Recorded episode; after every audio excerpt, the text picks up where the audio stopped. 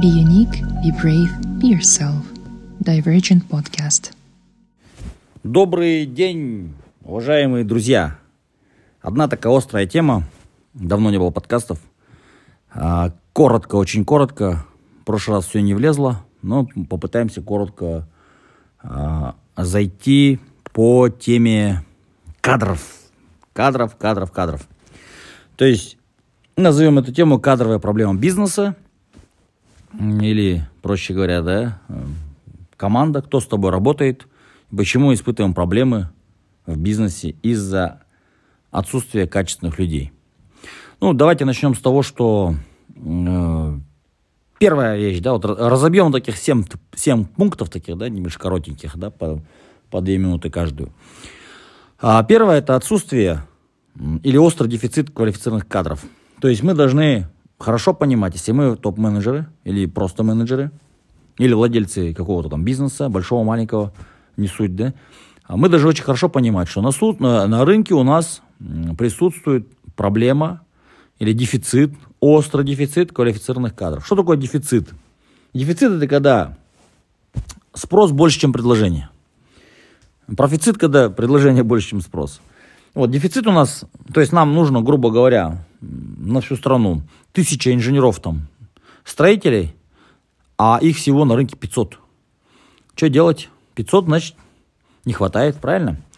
Вот. Либо у нас есть тысяча, но 500 у нас более-менее еще, да, можно считать тем инженерами, а 500 у нас ни о чем. Ну, то есть одно название. То есть диплом есть от какого-нибудь университета, а знаний нету и опыта нету, и вообще как бы он не предрасположен да, для вот этого, этого, этого вида деятельности.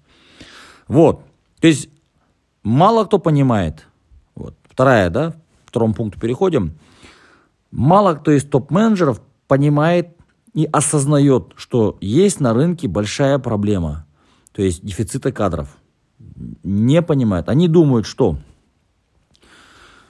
открываешь объявление какой-нибудь HeadHunter, там, да, подал заявку, все, и нашлись там тебе люди.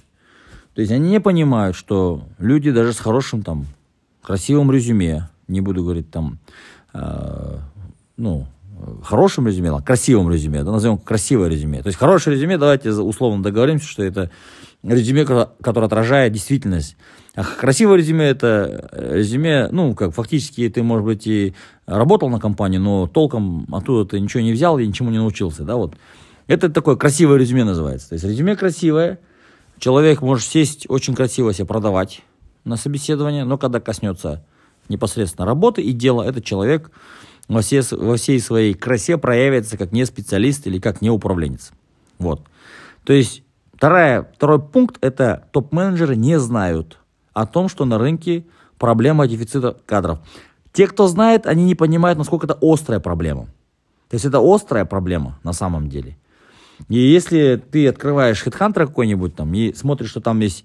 А, не, хитхантер тут не виноват сразу. Нужно сказать, что рынок такой труда, ничего не сделаешь этим. То есть открываешь, ты ищешь какого-нибудь, ну, условно, фармацевта, э, который там имеет диплом.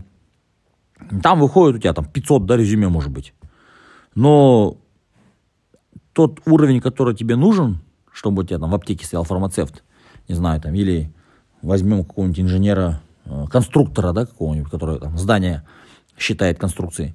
Их на самом деле, кто реально шарит, кто может отрабатывать свой хлеб, кто может реально там, да, э, ну, тащить на себе всю ответственность эту и прекрасно с ней справляться, таких людей очень мало на самом деле. И вот вторая, второй пункт это топ-менеджеры не знают об острой проблеме дефицита кадров. Третье, третье, допустим, да, вот человек понимает, что кадры это проблема. Топ-менеджер не понимают многие, сколько стоят квалифицированные кадры. То есть они не умеют сопоставлять факт, э, ситуацию на рынке и вот э, та позиция с тем функционалом, который он пытается закрыть у себя в компании. То есть он, допустим, ищет какого-нибудь бухгалтера и ставит ему зарплату 150 тысяч тенге. Он не понимает, что на рынке э, от того качества бухгалтера, которых он ищет, они стоят 300 тысяч тенге, допустим. Он говорит, вот там, дает задание HR, говорит, найди мне там бухгалтера там, такого-то. Ну, там бухгалтера делятся на там, десятки видов. Мол, мне нужен бухгалтер там такой-то по проводкам. И вот найди мне за 150 тысяч тенге его. Ну, HR тоже, например, не знает, у него с анализом рынка не очень хорошо. Начинает искать, ставит там объявление и начинает искать. Естественно, там приходят те, которые ну, вообще не нашли работу бухгалтера, э, диплом бухгалтера, а сама она художник, или там опыт работы в бухгалтерии 5 лет, но она 5 лет там, не знаю, сидела, занималась фигней, э, или там смотрела сериалы, потому что работа была не бей лежачего, и никто не учил ее, хотя у нее диплом там есть, да, курсы прохождения бухгалтерии. Но толком-то она не знает. Она за 150 тысяч придет работать, потому что она лучше работу не нашла. Вот. И вот этот человек, он возмущается, вот он приходит на собеседование, вот приходят люди какие-то за 150 тысяч, кто соглашается прийти на собеседование, они не соответствуют тому. Он задает два вопроса, они не могут ответить. И он на HR разлится, говорит, где таких находишь, нормальных найди мне. Но те, которые более-менее шарят, да, они стоят 300 тысяч. И вот топ-менеджеры многие не понимают, что кадры хорошие стоят дорого. Вот. Дальше, дальше. Четвертый пункт – это неумение топ-менеджеров выбирать хороших работников. То есть приходит на собеседование человек, и ты вот общаешься с ним, ты топ-менеджер, какие-то вопросы задаешь, ты не понимаешь, что тут перед тобой сидит профессионал, например. Потому что он одет неопрятно. Или, допустим, потому что он, э, ну, там как-то не так разговаривает с акцентом, да, может быть. Вот. Он в том деле, которому тебе нужно, он, или он как неуверенно разговаривает. И вот топ-менеджер, он должен э, разговор так вести, чтобы вытащить с него да, информацию правдивую, ну, то есть понять истину. На самом деле человек шарит, не шарит, разбирается, не разбирается. Опыт у него действительный или придуманный. Вот это вот многие топ-менеджеры э, делают плохо, либо вообще не умеют. Вот. Пятый пункт – это неумение топ-менеджеров удерживать хороших работников. То есть, если у тебя хороший работник работает, и по каким-то причинам ты не смог его оценить, по каким-то причинам ты не смог э, угадать, что он собирается уйти. Вот. То есть человек у тебя получал 300 тысяч, а делал на 500 тысяч, и вдруг ему пришли 500, предложили. И вот многие топ-менеджеры, они даже не знают, им, когда уже приходят и говорят, что я ухожу, он в шоке, так как, типа, а куда ты уходишь, а что случилось? Ну, там мне больше предложили, там туда-сюда, там, ты мне платишь 300, 300, там 500. И вот он в тот момент, э, естественно, начинает мыслить. Сейчас, если ему сделаю 500, он офигеет, через два месяца попросит 700, а потом попросит 900. Или я сейчас ему подниму, другие тоже захотят, э, чтобы мне подняли зарплату. И вот он стоит, стоит, хотя этот сотрудник ему миллион приносит каждый месяц. Вот в этот момент он э, просто не умеет считать, вот, тупо не умеет считать, да, сколько он э, потеряет от того, что сотрудник этот уйдет. Он думает, что, опять возвращаясь к первой проблеме, что дефицита кадров на рынке нету. Он его говорит, ладно, иди, уходи, за 500 там найдешь работу, иди. Или его жаба давит ему дать эти деньги. Либо он думает, что другие обнаглеют, либо он будет думать, а что я теперь скажу другим, либо он думает, что он обнаглеет. Вот, вот это вот неумение да, удержать э, работника хорошего – оставить его, договориться с ним. Вот этот страх, там, да, что другие узнают, что другие там тоже захотят. Это все непрофессионализм топ-менеджеров именно. Все, человек уходит. Ты берешь потом на место него кого-то другого. Естественно, он свою работу делает из, вода, из, из ряда вон плохо. А как бы плохие показатели, плохая работа на чем сказывается? Правильно, на экономических показателях. И прибыли теряются, клиентура уходит и прочее. Ну, зависит от бизнеса, конечно. Вот. А теперь, да, следующий вопрос это какой работник лучше, найденный на рынке труда или выращенный? Многие, большинство, причем подавляющее большинство, там, процентов наверное, 90-95 топ-менеджеров, они хотят найти вот этого готового на рынке. Они думают, что найденный на рынке труда, он лучше, чем выращенный. Уж выращивать это долго, это муторно, и еще потом они от тебя уходят, и свой бизнес, конкурент становится, тебе бизнес свой открывают. И вот многие топ-менеджеры, они идут этим путем. Я найду на рынке труда. А найдет ли он на рынке труда хорошего работника? Возвращаемся к первому вопросу. Отсутствие или острый дефицит квалифицированных кадров на рынке? Незнание топ-менеджеров о проблеме дефицита кадров. Возвращаемся туда, и он начинает лихорадочно искать, опять грузит HR или сам ищет работников, э, полагая, что на рынке труда, ну, их просто там достаточно много, я просто должен найти. Вот, ну, извини меня, да, тут конкуренция большая. За хороших работников, как ты, еще, может быть, 50 компаний борется. Поэтому существует хедхантинг, поэтому существует, да, вот переманивание людей. Вот. А, соответственно, человек, который вот не понимает истину, не понимает, что происходит, не, не владеет ситуацией да, на рынке труда, он будет страдать. Он будет страдать от плохих кадров. Вот. А, естественно же, выращенный кадр, он лучше, чем найденный кадр.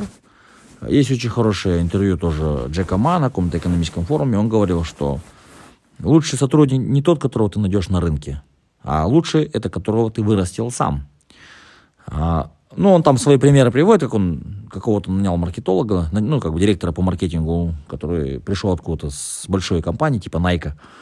Вот, и мы не смогли с ним сработать, потому что он не понимал нас. Выращенный работник – это тот, который кухню всю изнутри знает, стремится расти, с тобой уже несколько лет, естественно, ты его выращиваешь, выращиваешь, выращиваешь. Такой человек, если правильно строить отношения, он тебе не уйдет никуда. Вот этого многие менеджеры не знают. Вот. А и последний пункт, да, седьмой, это проблема в чем? Э, кадровая проблема в бизнесе, это в том, что седьмой пункт, что а, топ-менеджеры не хотят или не умеют выращивать кадры. Вот. Когда ты не хочешь выращивать кадры, ну, возвращаясь к предыдущему пункту, значит, ты считаешь, что на, рынке, на рынке можно лучше найти. На рынке кадров нету, на самом деле. Очень много резюме, но очень мало из них специалистов. Это отдельная проблема, почему так, так вообще э, получилось. Можно на эту, отдельную, на эту тему отдельный подкаст записать. Но вот э, сам факт того, что человек, который владеет компанией, либо там топ-менеджер какой-то, он не хочет заниматься выращиванием кадров. У него нет терпения.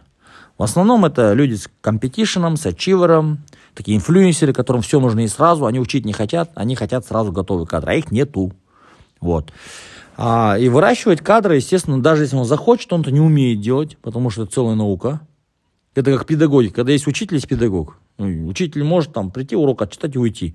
А педагог, он знает, да, кому как говорить, кому там можно немножко оценочку подтянуть, там тройка, четверку поставить, зная, что он в следующий месяц будет больше стараться. А кому-то нужно строго-настрого ставить тройку.